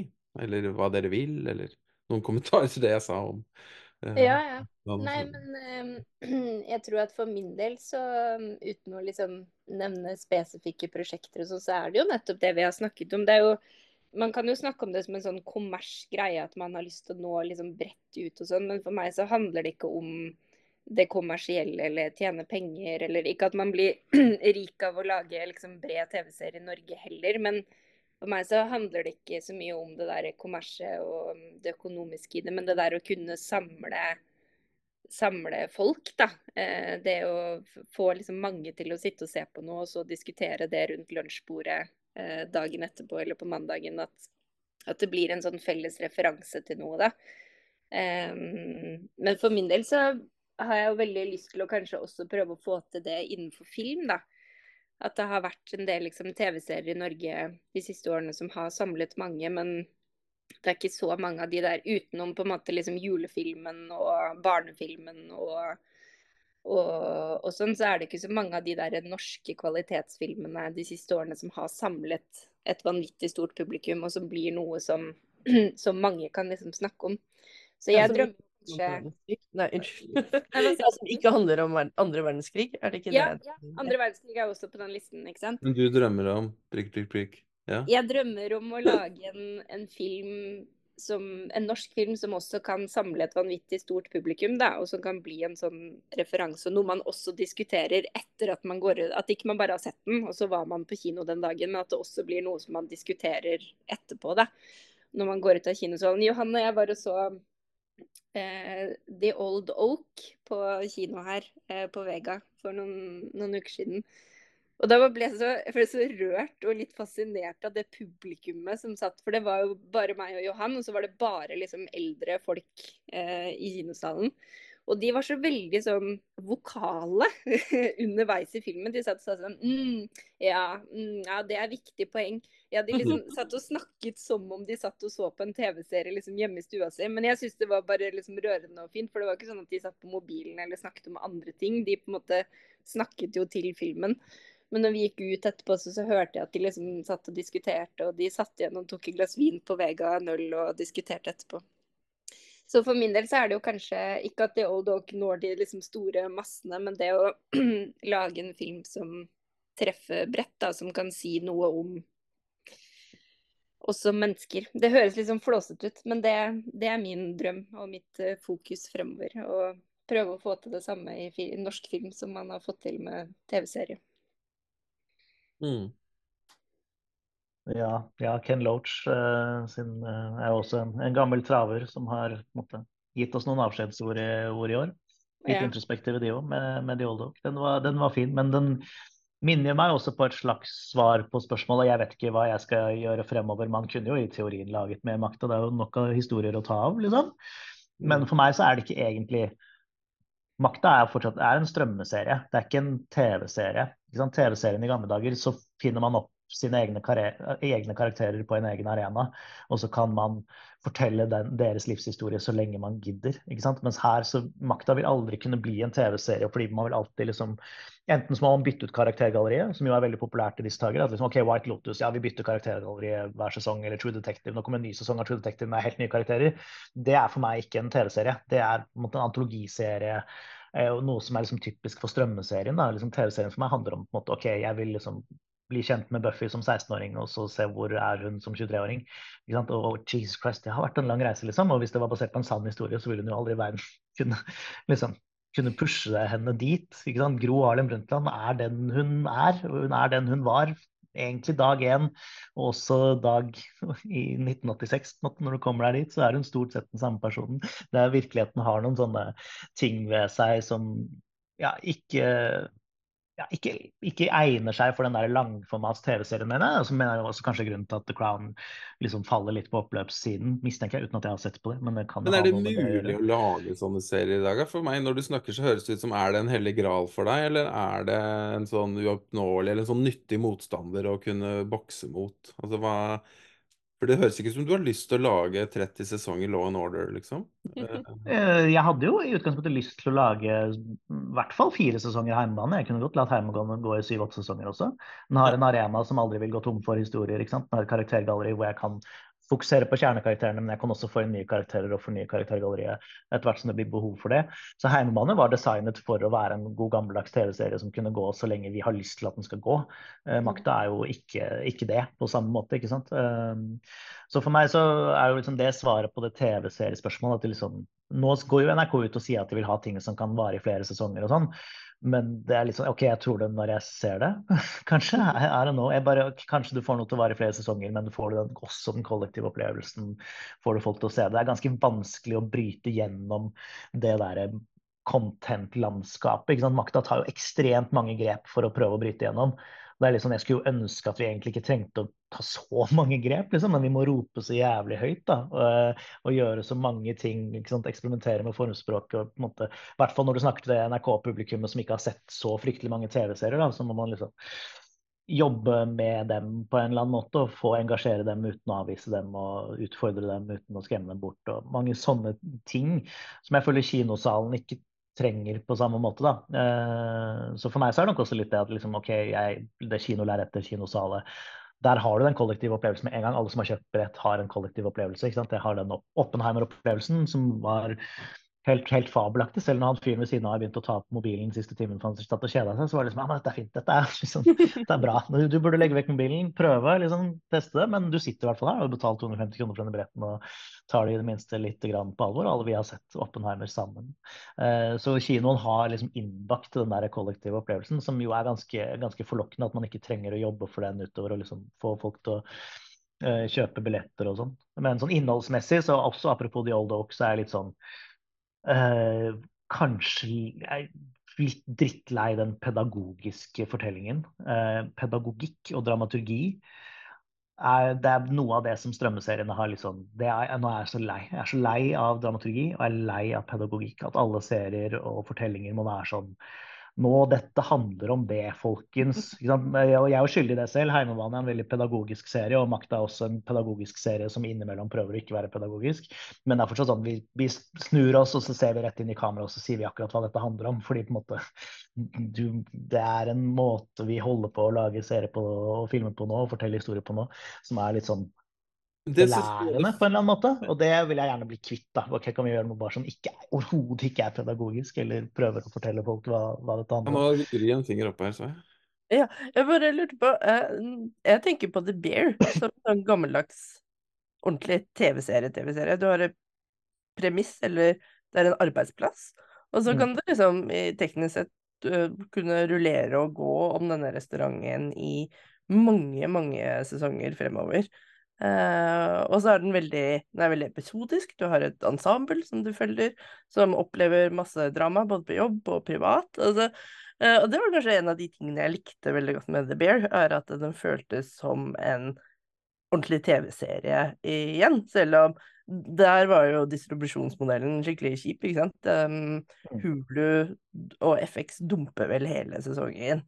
Eh, på samme dag, eh, som jeg tror ødelegger litt for The Bear. Jeg tror The Bear kunne vært en sånn serie som folk faktisk snakket om fra gang til gang og, eh, og sånn. Eh, men for min del i hvert fall så følte jeg oi, dette her, eh, det her Altså ikke minst så føles jo den serien som at den er lagd for meg. Altså, det handler om Chicago, det handler om mat, og den har liksom sentimentet og menneskesynet til Friday Night Lights. Så det er liksom OK, den her har navnet mitt på seg. Men eh, jeg tenkte at det er absolutt en sånn serie som har en del av de kvalitetene da, som jeg tror vi snakker, som vi snakker om at vi savner i TV-serien.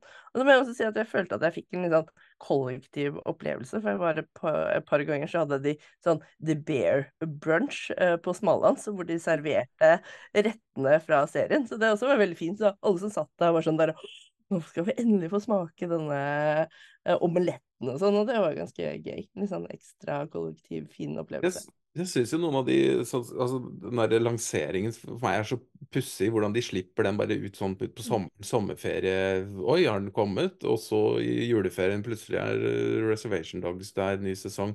De, det virker som de ikke skjønner hva de driver med, noen av disse strømmetjenestene. De bare Ja, nå har vi noe, nå har vi noe content. Nå bare Nå slipper vi det ut. Og så satser vi på at noen gidder å og som journalist kan det være vanskelig å få tilgang. Men jeg, jeg tenker å, nå har jeg lyst til å skrive en kritikk. Nå ser jeg at alle de amerikanske kritikerne skriver om dette i to måneder. Det er en slags sånn tidsåndsopplegg, og så mm. pff, dør den. Så har ikke jeg hatt mulighet til å se det. Så kommer det. Nobody cares.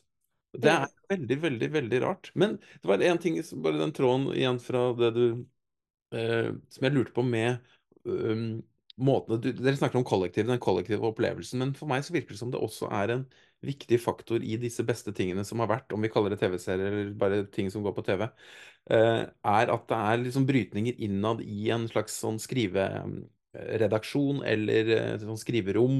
Eh, du har Succession som har en sånn veldig måte å jobbe på, hvor det er folk kniver om de beste ideene, og det er ikke én sånn Ja, du har en showrunner, men det er ikke Det virker som makta kanskje også har kommet fra forskjellige steder, at det er noen sånne brytninger innad som kan gjøre det polyfont. Det samme tenker jeg med eh, når Lars von Trier lager 'Rike' sammen med noen andre, eller David Lynch og Mark Frost lager 'Twin Peaks', så, så skjer det noe fordi det er to helt ulike Det er den som liker eh, det, og den som ikke liker det, må bli enige om Eller ikke enige om, men eh, Killinggjengen, det samme de svenske komikerne, ikke sant? Eller uh, Bård og Harald, eller hva det nå måtte være. Nå, nå, er jeg litt mange steder i spørsmålet her, men er det, er det noen sånn dere kan kjenne dere igjen i? Det der, liksom, den kollektive holdt på å si samarbeidet, eller kranglingen eventuelt om å, om å skape noe? Er det, er det, fruktbart? Er det det som gjør det bra? Uh, ja, jeg, jeg, kan jo absolutt svare ja på det. Så I makta så har det vært en sånn, ganske sånn spesifikk ambisjon, egentlig, i hvert fall fra min side. Hvis det er jeg som liksom er, er showrunner på den serien, da, så er det jo det, det derre eh, prøve å på en måte la alle menneskene som er involvert i serien, å komme inn med sitt. Eh, og ja, la den og, ikke sant? Å si at vi skal lage en anarkistisk serie, betyr at jeg i liten grad sier nei til ideer. Selv de ideene som jeg ikke personlig selv liker. Så tenker jeg ok, men det er kult å prøve noe som selv en idé som jeg kanskje er litt tvilende til. Da. Eh, så makta kommer jo er veldig mange sånne sånne elementer i makta, motstridende ting. Hvis jeg hadde fått laget makta akkurat sånn som jeg ville, og gjort alle de tingene jeg har lyst til, så er det jo det er no way vi hadde hatt en million seere, liksom. Det kan jeg være ganske, ganske sikker på. Uh, det kan kanskje vilje bekrefte eller avkrefte. Uh, så den er jo på en måte ja, laget veldig etter, etter, i tråd med den på en måte, ja, mye sånne Sånn, man prøver å la, slippe alle stemmene til og la det bli en sånn uh, glad galskap. Og gi, la det gi en energi, heller enn at måtte, man ja, prøver å finne én måte å jobbe på. Ja, jeg tror absolutt det var, jeg, bare, jeg, tror absolutt det var sunt at Johan ikke fikk gjøre alle ideene sine, og at han fikk litt motstand, og at vi var mange involvert i makta. Men jeg tror det er en balansegang der også. Fordi at jeg tror man må finne balansen mellom Altså ikke bare i makta, men i alt man lager. Det der å finne balansen mellom å slippe til folk, la de rundt ikke sant, alle fagfunksjonene og skuespillerne og alle i staben på en måte finne sitt eierskap til det og komme med sine ideer og pushe grensene. Men så tror jeg også det er ganske viktig at det er forankret i et veldig veldig sterkt eierskap. Eh, og en ganske sånn tydelig hva er det vi vil fortelle med dette, da. Eh, så jeg opplevde jo at på Makta så var vi jo veldig Det var veldig sterke og gode manus fra Kristin, Silje og Johan som var på en måte grunnlaget. Og så etterpå kunne vi putte på liksom Ja, hvordan skal vi løse dette visuelt og praktisk? Og da kom liksom all galskapen inn med Eh, med resten av staben som kom med forslag, og kostyme kom med sine forslag, og foto kommer med sine ting. Men jeg tror fortsatt at For jeg hører jo om en del eh, TV-serier hvor det er litt sånn det er noen som sitter og skriver, og så er det noen som skal ha regi på det, men de er ikke fornøyd med manusene, så de sitter og skriver om alene på kvelden for seg selv, og så skal de ut, så skal de møte noen skuespillere. Det er liksom oppskriften på ikke så god kvalitet, tror jeg, da. Så det er å finne liksom balansegangen i dette med liksom kompromisser og det demokratiske, og at alle skal liksom kjenne eierskap, men at det må være forankret i noe veldig tydelig, tror jeg, da. Som jeg også syns vi ser i de filmene vi har sittet og snakket om her nå også, ikke sant. The Fablesman og Miyazaki sin film. ikke sant? Det er jo en veldig tydelig fortelling fra en person. ikke sant? At det er en veldig tydelig stemme der, en tydelig eh, budskap eller noe man har lyst til å fortelle, da, som kommer fra, fra en person. Og så står det mange mennesker bak de filmene, men ja. En, en tydelig stemme tror jeg er viktig, da. Ja. Jeg vet ikke om jeg svarte helt på spørsmålet, men uh, det er også, altså Makt er jo laget etter den der gamle amerikanske succession-modellen. Den gamle OK, det er en forfatterstyrt serie, så det er forfatterne som måtte er øverst i måte, beslutningstagende pyramiden, og så har du en forfatter som er showrunner, som på en måte følger opp det daglige kreative arbeidet. Eh, og Som også er jo på en måte en måte å lage TV-serier på som ikke er så vanlig lenger, da, eh, fordi man har så mange sånne korte OK, en serie er gjerne åtte halvtimer, sånn som The Bear. Eh, åtte, åtte halvtimes episoder, og så begynner de å pushe de episodene lengdene litt etter hvert. Eh, men igjen angående The Bear, så føler jeg at den er jo laget på veldig sånn tradisjonelt TV-vis. Så jeg liker jo veldig mye med den veldig godt. Og så er det en del som jeg sa at jeg er liksom drittlei av dramaturgi. Og jeg føler jeg ser at Jeg måtte liksom sjekke opp han Christopher Storer som har laget den. Uh, hvor det bare sånn OK, det føles som han fyren her har jobba på et kjøkken. Den, den, feelingen får man. Og det kunne jeg jo bekrefte når jeg gjorde litt research. OK, han har jobba som line cook, ikke sant. Ja, makes sense. Også, og, og, men han har også jobbet som TV-serieforfatter i 15 år. Og det kan jeg også se. Jeg, kan, jeg, ser denne TV-seriedramaturgien. Jeg ser ok, nå, møte, nå, må han møte en dame på butikken, fordi nå skal vi ha et sånn trekantdrama her og skape litt sånn TV-dramatikk i dette trekantdramaet. Kanskje Richie må ha en liksom, baby hjemme og en kone som det er litt vanskelig med for å gi han noen liksom, konfliktlinjer å følge og sånn. Men jeg bare føler sånn, ok, dette her er liksom TV-dramaturgene som på en måte slenger ting inn og prøver å holde liv i en narrativ som skal gå i ti, ti timer eller noe sånt. Nå. Mens de tingene som er bare sånn Nå skal vi skildre hvordan det er å stå på kjøkkenet i en dinner service i 20 minutter. Fy faen, det er et helvete, liksom. Hvor de bare slipper de dramaturgiske greiene. Det syns jeg er helt amazing. Det, da elsker, elsker å være i det. Og det er autentisiteten, hvordan de bruker filmspråket for å løfte frem feelingen av stressnivået av å være på et kjøkken. Helt fabelaktig løst. Eh, og så på en måte OK, nå er vi litt ute av det, og så begynner de å lage TV-serieepisoder igjen. Og så eh, mister jeg dem litt, og så kommer vi tilbake til liksom, ok, den episoden hvor han er i København og på en måte lærer seg å bli en ordentlig kokk. Helt nydelig. Fordi det er ikke så mye, det er ikke dramaturgi der. Det er liksom bare sånn OK, han er i København. Han lærer seg å bli kokk. Det, er, det, er bare, det, er, bare, det. Det er, ikke, det er, ikke, så mye mer greier. Eller den hvor han Richie er på sånn high class, beste restaurant i verden og lærer seg å bli hovmester. Liksom. Helt fabelaktig, fordi de slipper de der historiefortellingsgreiene som TV-serien er belemret med. Da, som back in the day. ikke sant? The Friday Night Lights har også sånne dårlige storylines. Men serien varer lenge nok til at de kan spise sine egne dårlige storylines. At når serien er ferdig, så er det sånn Ja, den episoden var jo dårlig, men jeg ville jo aldri vært foruten den likevel. Du vil jo ha den med. Men liksom, nye serier varer ikke lenge nok til at de kan kannibalisere sine egne svake sider og gjøre dem til sine styrker. Og da blir det bare svake sider. Og da mister de sin verdi. Da. Også at jeg så The Bear Jeg har sett alle episodene av The Bear, men jeg har også bare sett på The Bear to dager i mitt liv. Mm. Ja, det, det, er, det, er, noe annet, liksom, enn at jeg kunne sett på The Bear 18 dager i mitt liv. Kunne jeg ha tilbrakt med The Bear hvis jeg hadde fått en og en episode i løpet av to år. Liksom. Men man får ikke det, og så blir det noe helt annet. Da. Så liksom, Den bruker en del av de gamle TV-serietingene, men det blir for meg litt verdiløst, da, fordi det er en strømserie fortsatt. Den bare kommer seg ikke unna det. Det der med distribusjonsform er jo Men eh, jeg lurer veldig på hva som kommer til å skje nå, ikke sant, med streiken.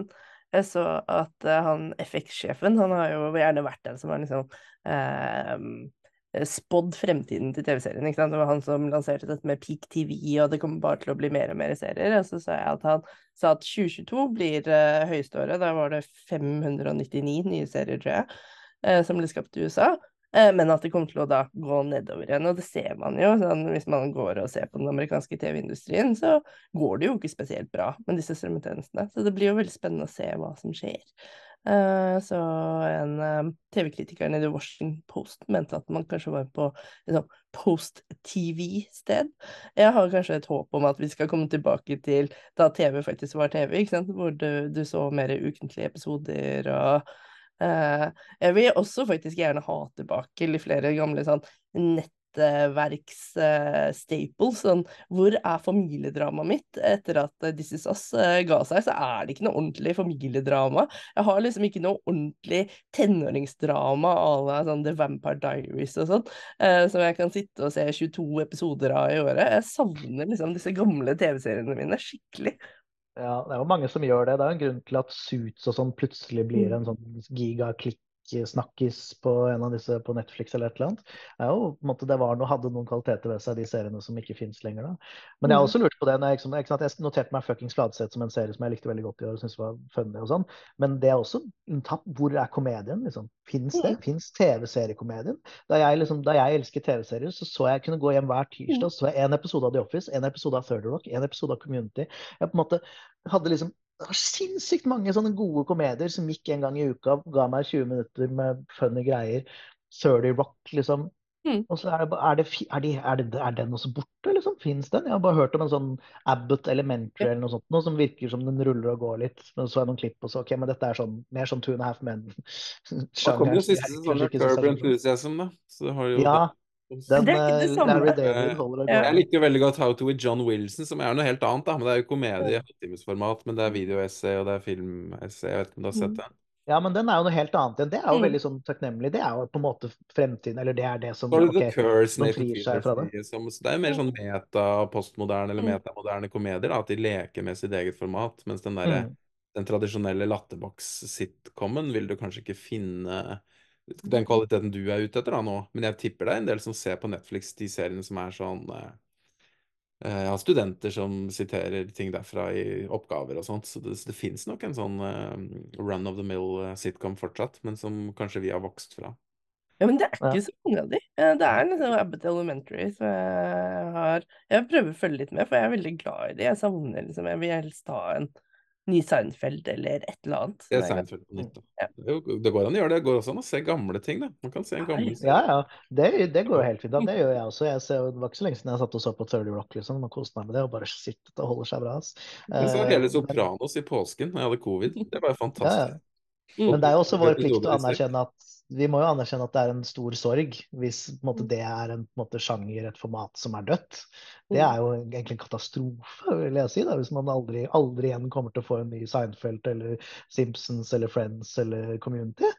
Det er jo kanskje det mest deprimerende jeg har hørt noensinne. Ja, det kommer. Eller så får du lage det sjøl. Dra til USA. Du er for ung til å gi opp. Ja. ja. Jeg skal ikke gi opp. Men eh, jeg lurer på om vi kanskje begynner å nærme oss en avrunding her.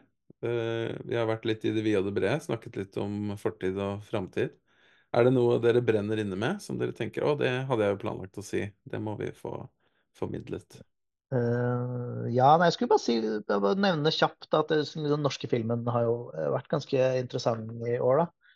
Så Jeg nevnte jo 'Lengsel etter nåtid' av Knut Erik Jensen tidligere, som jeg syns var veldig bra. Også fordi den frir seg litt fra dramaturgien og på en måte kvitter seg med en story. og er bare sånn, Du er i direkte kontakt med Knut Erik Jensen, som på en måte forteller deg om minnene sine. Og apropos norske krigsfilmer og hva vi skal med krigsfilmer og de tingene der, så er det en film jeg syns er vel verdt å se da, hvis man er forberedt på noe litt, uh, litt annerledes. Men også Anders Emblems A Human Position, som vel er fra en måte, i, i, forfjor, men som jeg først så, og sikkert mange andre hadde mulighet til å se nå i fjor. da, uh, som er utrolig fin film som tilhører denne sakte filmsjangeren. Uh, som jeg gjerne Som jeg har flyktet til også, da. Etter at jeg forlot TV-serien og ønsker meg vekk fra dramaturgien, så har jeg rømt inn i saktefilmen.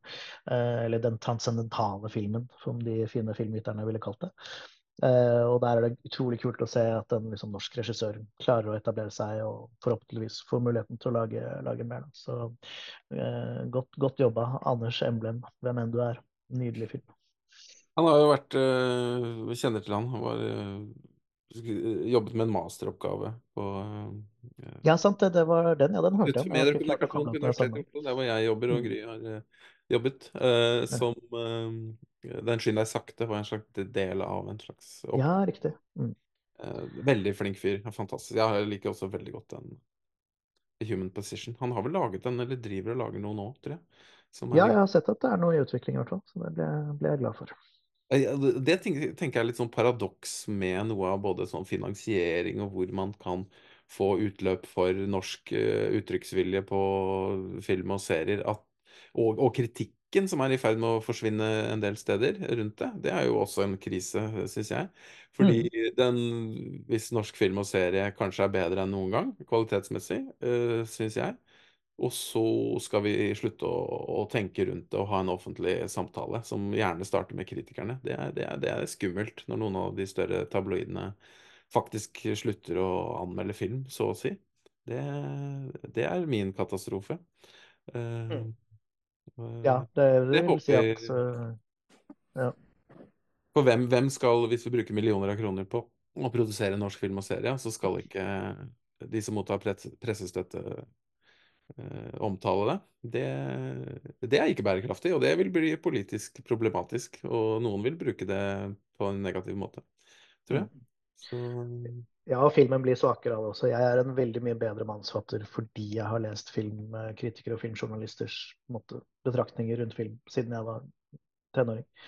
Det er ekstremt lærerikt og viktig å måtte eksponere seg selv for den type journalistikk hvis man har lyst til å jobbe med film, syns jeg. Mm.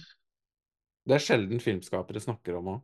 De det er oftest mer sånn uh, ja, avstand fra akademikere og kritikere, gjerne. Så. Oh ja, ja, nei, der er ikke jeg. Jeg har masse, jeg har masse favorittkritikere som jeg leser med stor uh, lojalitet og lidenskap. Og de har lært meg masse om, masse om film og lærer meg å utvide horisontene mine og finne nye ting også. ikke sant? Sånn som når du nevner Det Humani Corporis Fabrica, en dokumentarfilm som du så i fjor, nevnte du en av spaltene dine. Så jeg den nå i desember, og det er en helt sinnssykt fabelaktig, dritbra dokumentarfilm som står på min topp ti-liste. Bare for å snike inn den helt på tampen. Ja, det er jo fordi, fordi det har gode, gode, filmjournalister som på en måte ja, snakker om ting de liker og ikke liker også. da, Så på en måte krever de mer av både filmskapere, men også publikum. Det er viktig. Det er jo sånn vi lærer hverandre å kjenne, da. I det der anbefalelses... Ja, det er tyranni, men det er jo også noe på en måte hyggelig i det, og felles oppdragene, At man Jeg får tips nå av å høre dere snakke, ikke sant. Så får jeg lyst til å gå og trykke play på et eller annet etterpå. Så det mm. mm. Så skaper man eh, Det er jo ofte kritikere som skaper disse offentlige samtalene også. Eh, det er jo der det ofte starter. Som vi også har snakket om, som er så viktige mm. Eh, sånn verden er i dag.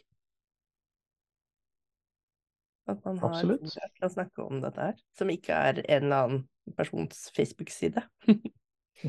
eller de som skal selge produktet sitt, da. At det blir bare sånn ja. Mm.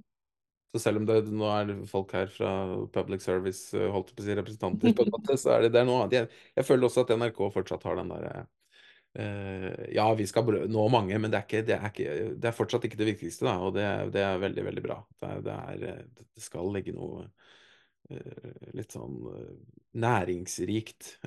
Noe litt sånn norskt. Det, det, det syns jeg er fint. Og det, den nødvendigheten der, da. Jeg føler jo at f.eks. da Makta er en sånn nødvendig, nødvendig serie som virker som er nødvendig for de som har laget den, og for de som ser på den. Og at, eh, at kanskje flere verden omkring burde ha, ha, lært litt av det, da. Altså, trenger jeg å lage denne serien for Netflix? Nei, da, ok, da lar jeg det være. Du, hvis flere hadde tatt den avgjørelsen, det, det, hadde jeg. Og da hadde jeg sluppet å bruke så mange timer av livet mitt på dritt også.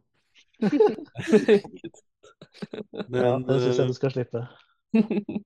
Men vi får plukke opp tråden igjen i denne fine nå, tradisjonen. Nå har vi gjort dette to ganger. Da er det vel en tradisjon, kanskje? Å snakke igjen om et år. Et år denne gangen, da. Ja, kanskje Ikke to. Og oppsummere 2024. Hva, hva, er det vi tror vi kommer til å snakke om da, da? Hvis vi skal avslutte der, sånn helt kort. Hva, hva kommer dette året til å gi oss? Det er jo presidentvalg og sånn i USA, så det blir mye sånn oversvømmet av Trump 2.0, men uh... Men igjen, da, desto viktigere at vi har noe å samles om, og um, som ikke bare er presidentvalget, men at man har et eller annet å samles om og ha samtale om. Jeg gleder meg til 2024. Nå er jeg, jo, jeg er litt treigere enn Johan, så jeg får også kanskje ta en pause for å se gamle TV-serier og begynne å se like mye film som Kanskje ikke like mye film som Johan, det vet jeg ikke om jeg rekker. Han har også en greie hvor han ikke sover, så det hjelper jo han veldig. Hvor han setter og ser film på, på sikt. Jeg, jeg må fortsatt sove, men uh, gleder meg til 2024 og nye kinoopplevelser, ikke minst. Det å dra på kino er jo det største som fins. Jeg skal jo skrive bok om norsk TV-seriehistorie, så for min del så blir det vel mye gammelt arkivmateriale i 2024, tenker jeg. Skal gå tilbake og se gamle episoder av Alfred Hotel Cæsar til Brødrene Dal, så det blir sikkert kjempegøy. Ja, nei, Det første jeg skal gjøre, er å gå på Cinemateket og se den nye Fredrik Wiseman-dokumentaren. Mm, Eh, apropos sakte, sakte film og den eh, fraværet av pedagogikk. Eh, så skal jeg dit, og så har jeg vel bestemt meg for at i løpet av neste år så skal jeg bli en sånn irriterende Fredrik Wiseman-fan. eh, og se alle, alle, alle filmene hans. Eh, de er jo stort sett dokumentarer som varer i tre-fire timer. eh, og betrakter offentlige institusjoner og andre typer institusjoner. Så det, det gleder jeg meg til. Blir akkurat passe gripende og kjedelig. Det høres ut som veldig godt pensum for 2024. Helt nydelig. Det, det er jo noe av de sterkeste noe av de, ja, de er tidligfilmene, sånn Titticut Follies og sånt, som er helt eh, revnende å stirre inn i psykiatrien og sånne ting. Det er eh, Det blir ikke bedre. Eller verre. Eh, Hva gleder du deg til da, Jon Inge? Nei, jeg er litt spent på det norske året. Jeg, synes, jeg har jo sett en uh, håndtering av udøde, syns jeg er veldig god. Så kommer jo Arman, tror jeg kan bli kul. Og så vet jeg ikke helt hva som kommer av serier og sånt. Men uh, alle de som lager noe bra, slutter jo med det. Men uh, uh, Nei, jeg har stor tro, jeg, på at, at særlig filmen, da, håper jeg den kan fortsette å levere. Og så jeg, jeg tror ikke noen serier egentlig kommer til å gi meg mye. Kirby Enthusiasm kommer til å bli bra, for jeg er gammel Larry David-fan. Så jeg tipper det blir årets beste serie. Eh, Det kom jo nå i februar. Um, nei, hva burde jeg glede meg til? Er det noe jeg har glemt? Um, Ja.